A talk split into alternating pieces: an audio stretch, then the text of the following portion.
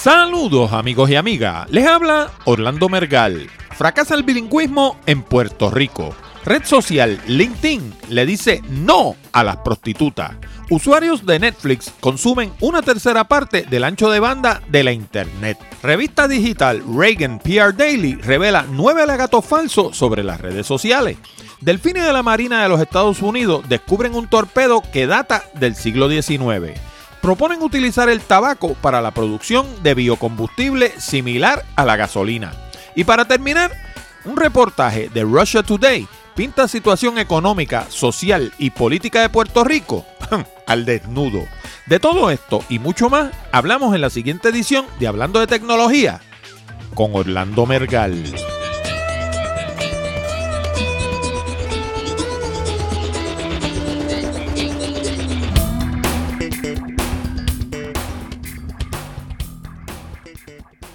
Saludos nuevamente amigos y amigas y bienvenido a una nueva edición de Hablando de Tecnología con este que les habla Orlando Mergal.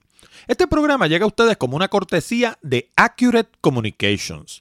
Si necesitan servicios de comunicación de excelencia para su empresa, como redacción en inglés o en español, traducción, producción de video digital, colocación de subtítulos, fotografía digital, servicios de audio, páginas de internet, blogs o inclusive producir un programa como este, nos pueden llamar al 787-750-0000 para una consulta.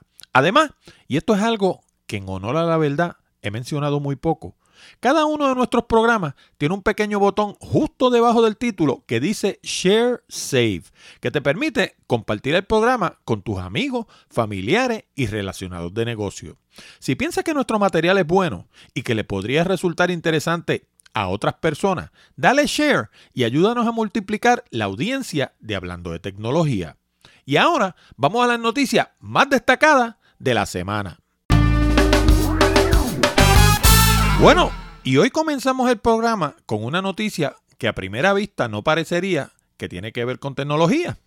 Sin embargo, como vamos a ver, está el centro del tema y en lo particular yo lo he estado denunciando hace nada más que 20 años. Se trata del bilingüismo en Puerto Rico. Este pasado domingo el Nuevo Día publicó una noticia vieja sobre la disminución de angloparlantes en la isla. Y la noticia es doblemente vieja porque yo escuché cuando entrevistaron a la doctora Amparo Morales, docente en la Academia Puertorriqueña de la Lengua Española, sobre los resultados del pasado censo y cómo estos demostraban una disminución en las personas que son 100% bilingües en Puerto Rico. Y eso fue hace como dos semanas. Pero la cosa es peor Resulta que hace casi 20 años yo publiqué una promoción para nuestro servicio de subtitular video.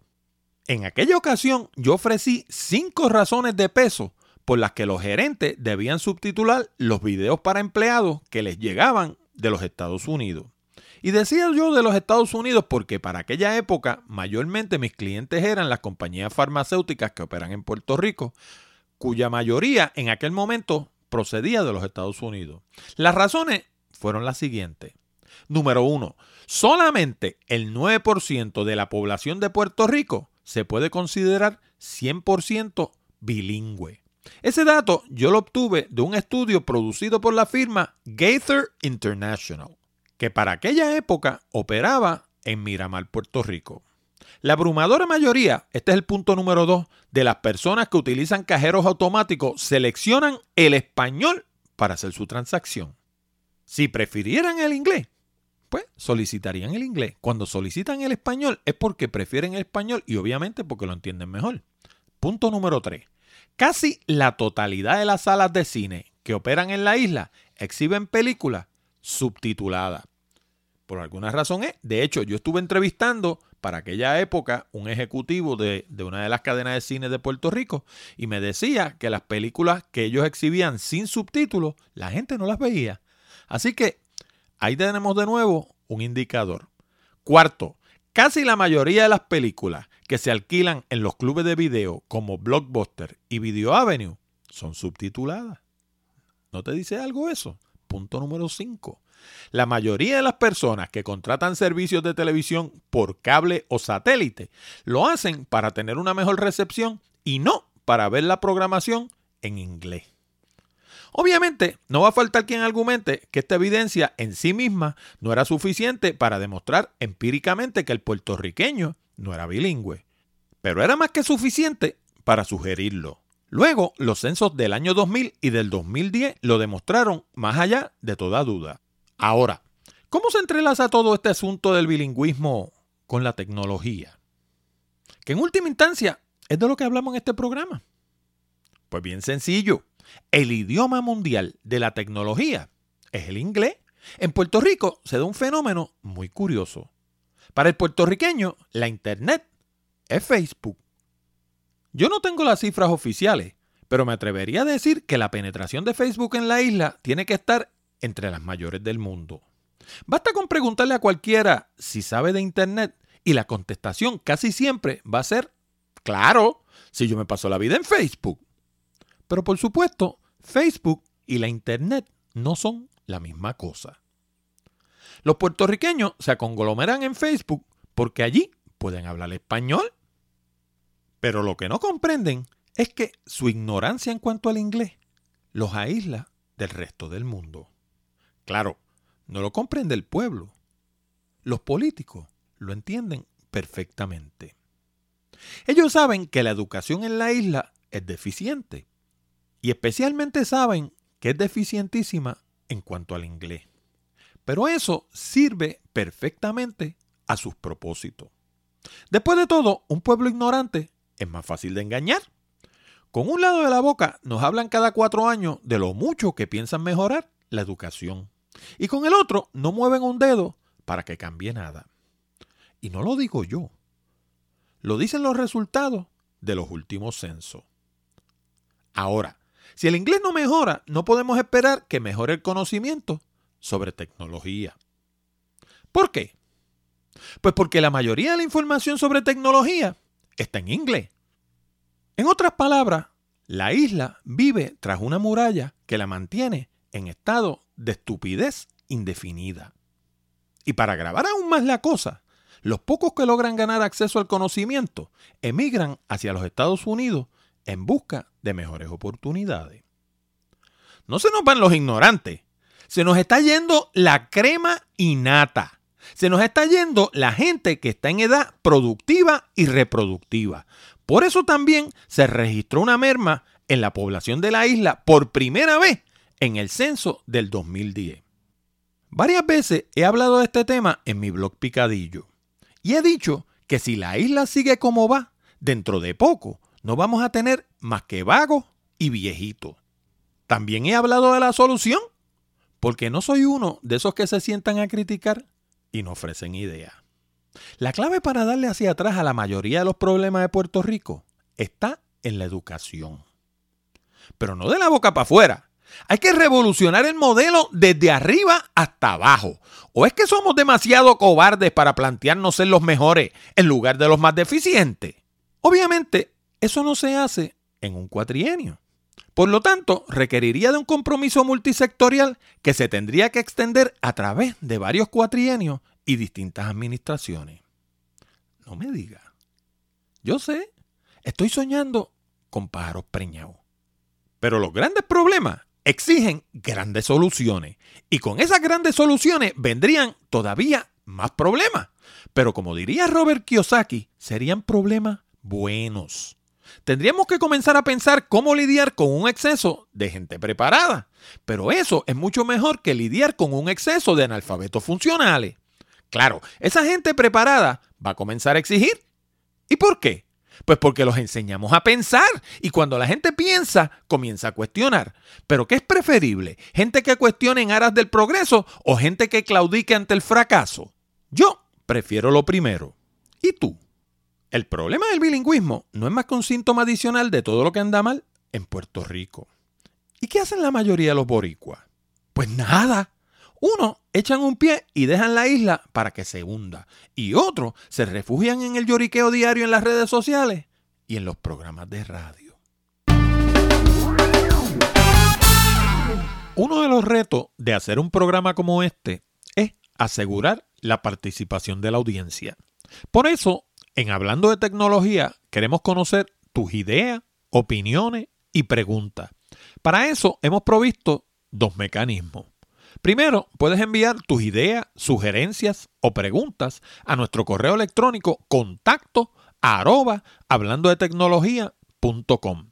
Pero si lo prefieres, puedes llamar al 787-664-7494, extensión 086 y dejarnos un mensaje grabado que se escuchará durante el programa. Y la red social LinkedIn acaba de publicar los nuevos cambios a su política de publicidad. Y una cosa que salta a la vista es la advertencia escueta prohibiendo crear perfiles en los que se ofrezcan los servicios de prostitución o compañía femenina. La verdad es que a mí este tipo de cosas no me pasa ni siquiera por la mente. Pero aparentemente hay gente utilizando la prestigiosa red social con ese propósito. Y lo que es más, la misma red social que dice prohibirlo provee para que los usuarios endosen las destrezas asociadas con la prostitución. Más aún, según Business Insider, la revista digital que publicó la noticia, al buscar el término escorts en el motor de búsqueda de LinkedIn, este arrojó opciones como female escorts, independent escorts, call girls, hot girls, adult entertainment, escort services y Dubai escorts. En honor a la verdad, yo hice la prueba en español desde Puerto Rico y no obtuve resultados similares. Pero en cualquier caso, hay que aplaudir a la gerencia de LinkedIn por tratar de mantener el sitio lo más pristino posible. Si bien es cierto que la prostitución es la segunda profesión más vieja de la humanidad, la primera obviamente fue la de vendedor. No es menos cierto que este tipo de práctica empañaría la imagen de esta red social y le restaría al prestigio del que ha sido merecedora por años.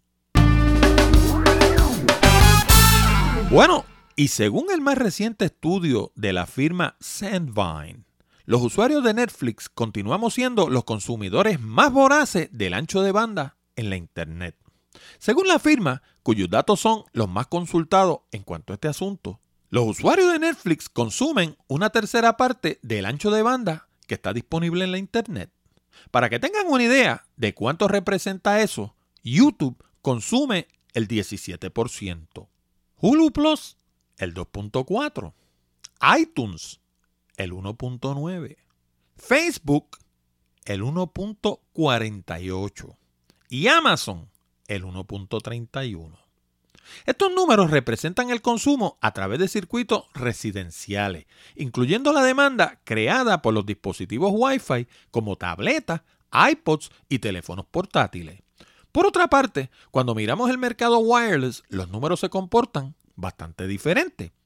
Allí, el campeón en consumo de ancho de banda es YouTube con 27.33%, seguido de Facebook con 8.67%, Google Play con 4.37%, Netflix en el séptimo lugar con 3.98% y otros cuyos por ciento no vale la pena mencionar. Lo importante aquí es que el consumo de Netflix parece ser a través de cajas digitales como el Apple TV, Roku y otras, y no a través de dispositivos portátiles. Todos estos números se espera que bajen una vez se implante el nuevo protocolo de compresión H.265 que promete mejor calidad con la mitad del ancho de banda del H.264 que se utiliza actualmente. Antes de seguir adelante, déjame hablarte un momento de los nuevos sitios en los que puedes encontrar hablando de tecnología. Desde comienzo del año he estado diciendo que hablando de tecnología está disponible en la popular plataforma Stitcher Radio, que agrega miles de podcasts de alrededor del mundo y los sirve a través de una aplicación gratuita al iPhone, la tableta iPad, los teléfonos Android, los teléfonos BlackBerry y los radios de los modelos más recientes de BMW, Mini, Ford y General Motors. Para acceder a Stitcher, visita www.stitcher.com. De nuevo, www.stitcher.com y obtén la aplicación para tu tableta o teléfono inteligente. Pero ahora estamos en dos agregadores más. Recientemente nos llegó noticia de que estamos en la popular plataforma TuneIn, que agrega sobre 70.000 estaciones de radio y podcast de todas las esquinas del planeta. La dirección es bien fácil, www.tunein.com. De nuevo, www.tunein.com. Y ahora también estamos en Miro, miro.com, el agregador que nos faltaba para estar en todos los agregadores más importantes del planeta. La dirección es www.miro.com. De nuevo, www.miro.com. Ahora sí que tienes muchas más opciones para escuchar hablando de tecnología. Bueno, y en el pasado hemos hablado en Hablando de Tecnología sobre la manera en que muchos comerciantes concentran todo su esfuerzo en las redes sociales como si fueran la panacea. Pero la verdad es que no lo son. De hecho, según la revista digital Reagan's PR Daily, esto puede ser un error monumental para tu negocio. Según Gary Vaynerchuk, un experto en mercadeo online de extracción rusa que ha vendido millones de dólares a través de la Internet, el 99.5% de las personas que andan vanagloriándose de ser expertos en redes sociales son meros payasos. Vaynerchuk alega que estamos en medio de una burbuja cuya explosión será devastadora para todo aquel que concentre todo su esfuerzo en este medio de moda. Ante tal incertidumbre, ¿Qué debemos hacer entonces? Pues según Amanda Blackwell, autora del artículo, hay nueve alegatos falsos a los que debemos estar vigilantes para asegurarnos de que nuestros esfuerzos sean fructíferos. El primero de estos alegatos nos dice que mientras más escribamos, más likes vamos a acumular y más seguidores vamos a tener. Eso no es cierto. En la Internet lo importante es la calidad de nuestro contenido. No importa cuánto publique, si la gente no le interesa lo que escriba, no lo van a leer. Segundo, en las redes sociales se puede mostrar rendimiento. O como le dicen en Castilla la Vieja, return on investment. De eso hablé la semana pasada. Uno de los problemas con las redes sociales vis a vis el mercadeo de respuesta directa es que es imposible demostrar causalidad. En otras palabras, el hecho de que una compañía haga una campaña en Facebook y le aumenten las ventas, no quiere decir que le aumentaron por causa de la campaña. Tercero, hoy en día es indispensable tener una presencia en las redes sociales. Eso tampoco es cierto. Tu esfuerzo se debe concentrar en la página de internet de tu empresa. Las redes sociales son esfuerzos accesorios. Como he dicho tantas veces, ¿qué va a pasar si pones todo tu esfuerzo, digamos, en Facebook y desaparece mañana? ¿A dónde va a ir a parar todo tu esfuerzo? Que eso no es posible. Recuerda, el imperio romano era más grande y se cayó. Cuarto, construyelo y vendrán. Esa frase puede haber inmortalizado a Kevin Costner en Field of Dreams, pero en la vida real no aguanta agua. No importa el esfuerzo que le pongas a Facebook, a Twitter, a Google Plus, LinkedIn o a cualquiera de estas redes sociales al final del día siempre existe la posibilidad de que no te dé resultado. Quinto, mientras más la gente comente en tu blog, mejor. Mentira. Si te llaman para hacer algún proyecto o compran algo de tu página, entonces habrá valido la pena. La conversión paga las cuentas, no los comentarios. Sexto, para ser exitoso en LinkedIn hay que tener más de 500 contactos y una infinidad de likes. Mentira de nuevo. Lo que necesita es uno o dos contactos que estén dispuestos hacer negocios contigo. Séptimo, las redes sociales son el mejor medio para los negocios nuevos. Mentira. El éxito o el fracaso de tu negocio va a depender del tipo de negocio que sea y el tipo de esfuerzo que hagas en las redes sociales. Los negocios de entretenimiento pueden salir bien en las redes sociales. ¿Y por qué? Pues porque la mayoría de la gente va a las redes sociales para entretenerse, sobre todo a Facebook. Octavo, las redes sociales son un sustituto para el mercadeo tradicional. No, no, no, no y no. el mercadeo bien hecho, particularmente el mercadeo de respuesta directa, es medible y en muchos casos hasta predecible. En otras palabras, se puede demostrar causalidad. Y noveno, las redes sociales producen muchos referidos. De nuevo, no hay garantía alguna de que eso sea así. La gente visita las redes sociales por un sinnúmero de razones. Y si no somos capaces de insertarnos en la conversación que ya se está llevando a cabo en la mente de ese prospecto, como decía Robert Collier en su famoso Book of Letters, nuestros esfuerzos van a ser inútiles. Y cambiando de tema, a veces la naturaleza es capaz de hacer cosas que el hombre, con todos sus adelantos científicos, no es capaz de lograr. Ese es el caso de los delfines de la Marina de los Estados Unidos. Y cuando hablo de delfines, no me refiero a ninguna rama élite de ese cuerpo militar. Me refiero a delfines verdaderos de carne y hueso, como el famoso Flipper de la serie de televisión, y que tanto nos entretienen cuando visitamos algún parque acuático. Pues resulta que los delfines nacen equipados con un sistema de sonar que no tiene comparación aún con los sistemas más sofisticados desarrollados por el hombre. El sonar es un sistema de detección que funciona enviando ondas de sonido y analizando sus reflejos. En la naturaleza hay varios ejemplos de animales que utilizan este tipo de sistemas para orientarse, pero los más conocidos son probablemente los delfines y los murciélagos. Por año, la Marina de los Estados Unidos ha utilizado delfines adiestrados para detectar minas submarinas y otros peligros que podrían dañar sus embarcaciones. Pero esta vez los delfines encontraron algo inusitado en la costa de Coronado, en el estado de California.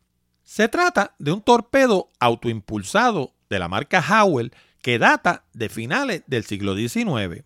A diferencia de los torpedos anteriores, el Howell funcionaba a base de un sistema de cuerdas que hacía girar una volanta de 60 kilogramos a velocidades de hasta 10.000 revoluciones por minuto.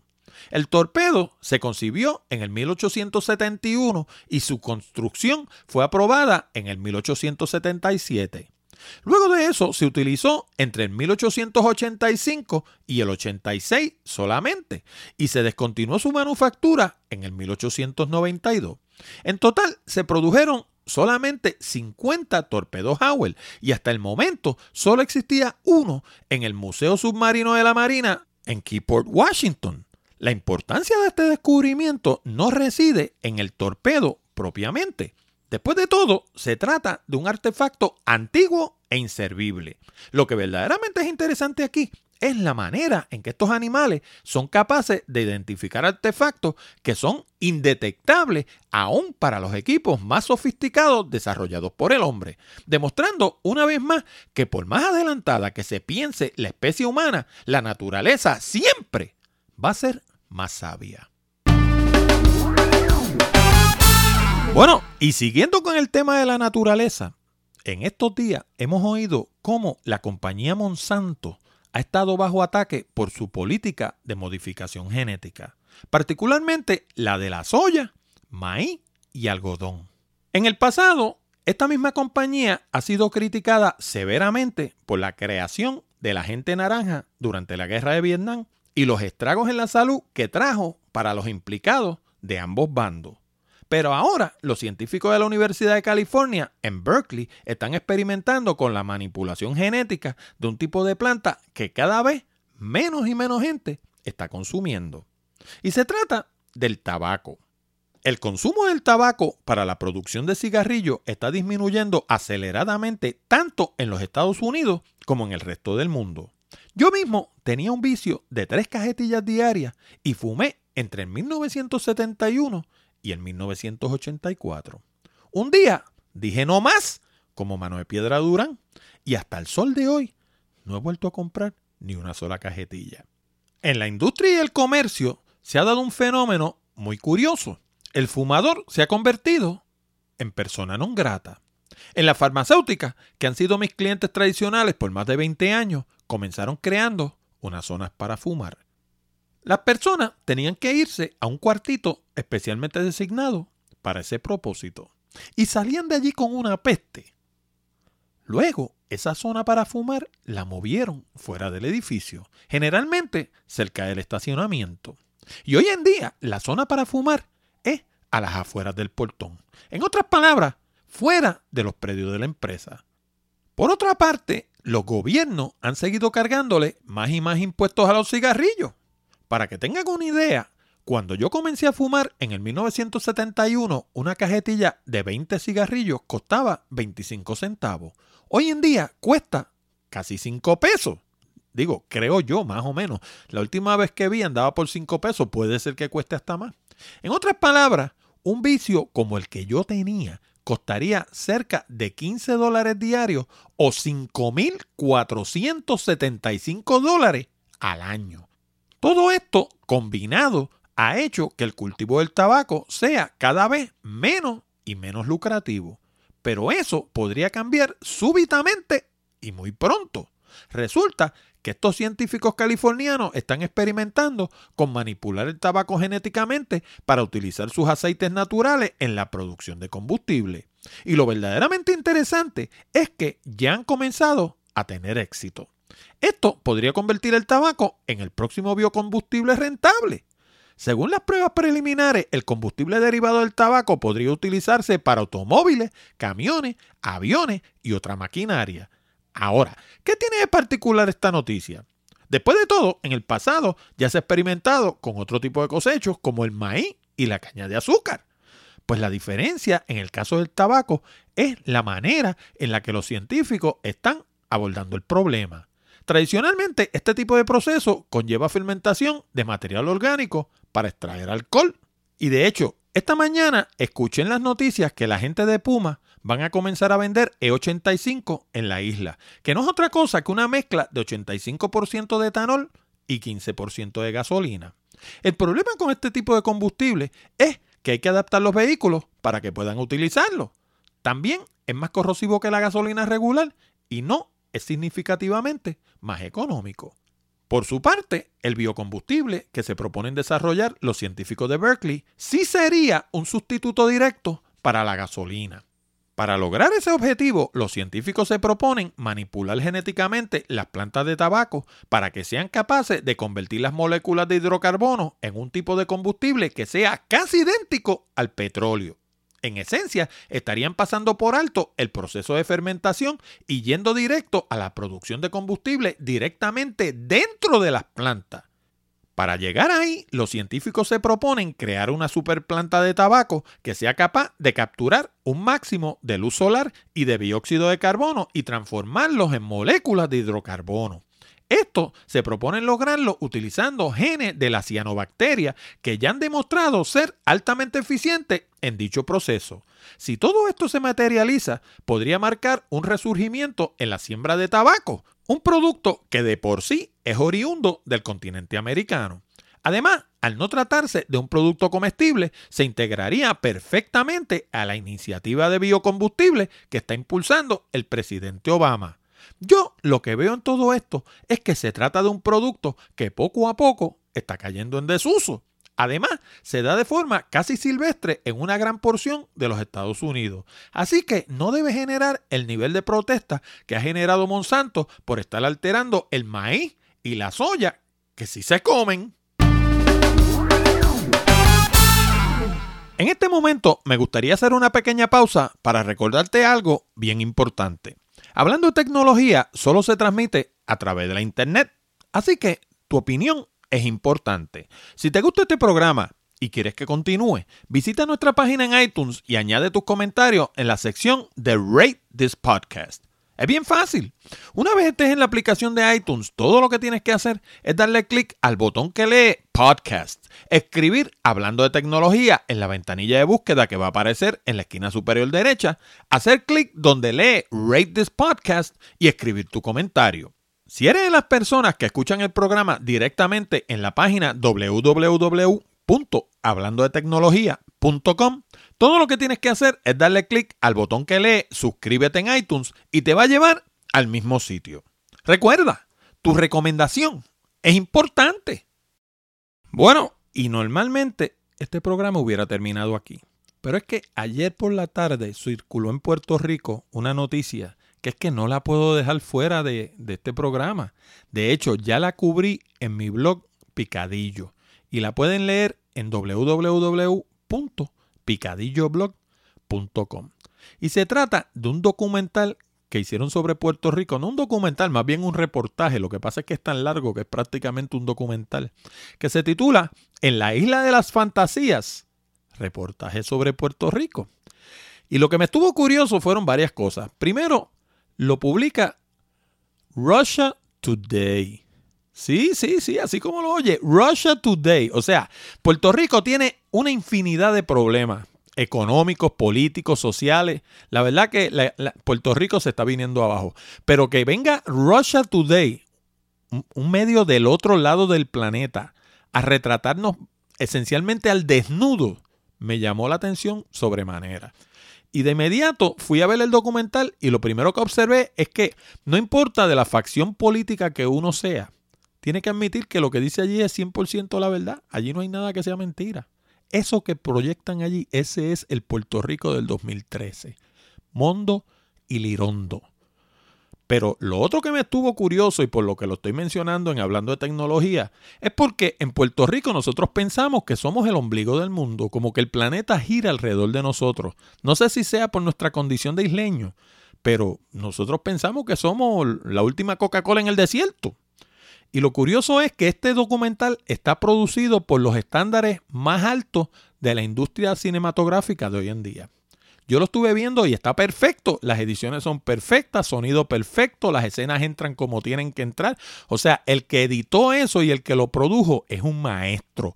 De verdad trabaja muy bien. Y yo que trabajo en el mundo del video y en el mundo del audio y bregando con todas estas cosas hace ya 20 años, o sea, tengo que admitir que está perfecto, o sea, está a la altura de cualquier reportaje de CNN o de cualquiera de los medios norteamericanos. Así que nosotros tendemos a mirar desde acá hacia allá, hacia el, hacia el área de Rusia y pensar que aquella gente están atrasados. Pues caballeros, no están atrasados nada, nos pueden dar clase de cómo se producen esas cosas. Así que aquellos de ustedes que quieran ver el reportaje, lo pueden ver en dos sitios. Lo pueden ver en www.picadilloblog.com y está bajo la entrada hasta en Rusia nos conocen o le pueden dar clic al enlace que coloqué en la entrada 0053 de Hablando de Tecnología. Y ahora sí, esto se acabó. Bueno amigos y amigas, con esto llegamos al final de esta edición de Hablando de Tecnología con Orlando Mergal. Les recordamos que pueden enviar sus preguntas, comentarios y sugerencias a la dirección de correo electrónico contacto arroba hablando de tecnología.com o llamar al 787-664-7494 extensión 086 y dejarnos un mensaje grabado. También les recuerdo que si desean mejorar su redacción y progresar más rápidamente en el ámbito profesional, les sugiero nuestro curso online titulado Redacción Eficaz. Con este programa de casi dos horas de duración en español aprenderán todo lo que necesitan saber para escribir todo tipo de documentos comerciales y sobre todas las cosas, lograr resultados. También es un excelente recurso si piensan comenzar su propio blog. Además les recuerdo que si de verdad quieren aprender a hacer presentaciones que logren su propósito y no solo aprender a hacer transparencias de PowerPoint, les recomiendo nuestro curso online titulado Presentaciones Efectivas. Con este curso de casi dos horas de duración en español aprenderán todo lo que necesitan saber para convertirse en la estrella de su compañía. Ambos cursos están disponibles en el mismo lugar www.aprendensucasa.com. Les habló Orlando Mergal. Con esto nos despedimos hasta la próxima semana cuando discutiremos más temas interesantes del mundo de la tecnología. Hasta la próxima, amigos.